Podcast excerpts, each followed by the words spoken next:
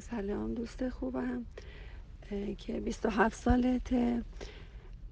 اینکه می‌خوای خارج از کشور بری.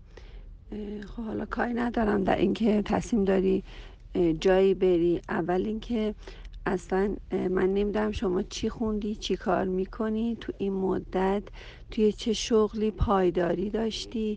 چه کارهایی رو انجام دادی؟ اول به خودتون یعنی واقعا وقتی بالغ میشین تو 18 سالگی 20 سالگی 21 سالگی دیگه یه پسر یه دختر باید بدونی که چه شغلی می‌خواد داشته باشه چقدر رابطهش خوبه با پدرش با مادرش با خانواده ای که الان زندگی می‌کنه. در شغل و کاری که داره من کاری ندارم در اینکه می‌خواین خارج از کشور برین. اصلا خیلی هم خوبه. من نمیگم نه برید نه نرید ولی اینکه قبلا اینجا به صلح برسید. اونجا هم خبری نیست که بخوایم برین یه مدت برین یه پولایی خرج کنید و بیایید.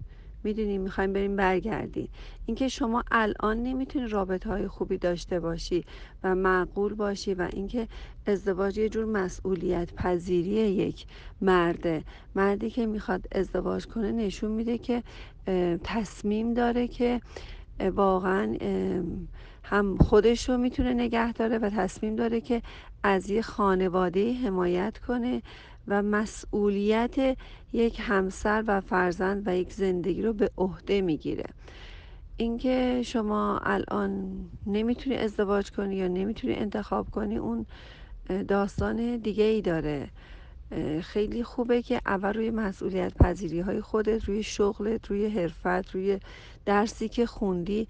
اول ببین آیا درسی که خونده تونستی استفاده کنی؟ آیا از خانواده که درش رشد پیدا کردی تونستی در صلح باشی؟ آیا تو اون شغلی تو اون حرفه ای که رفتی؟ حالا هر کاری که باشه. آیا تونستی دو سال دوام پیدا کنی؟ اینکه شما فکر کنین که خارج از کشور یه خبری هست. والا نیست نمی‌دونم. شایدم هست من نمی‌دونم. فقط می‌دونم که افرادی اونجا موفق هستن که اینجا موفق بودن. افرادی اونجا می‌تونن پول خوبی در بیارن زندگی خوبی داشته باشن که اینجا زندگی خیلی خوبی داشتن و تونستن.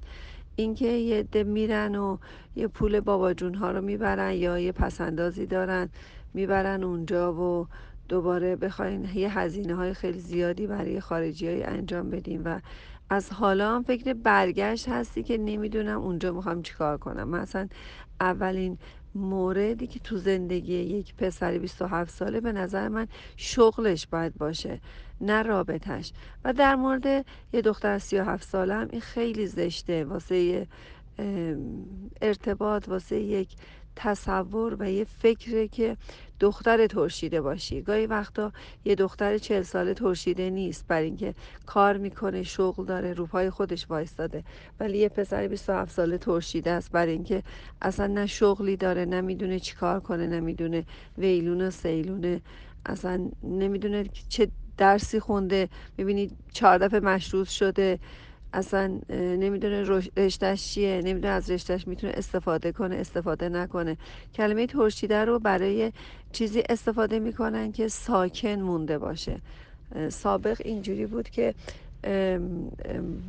بچه ها واقعا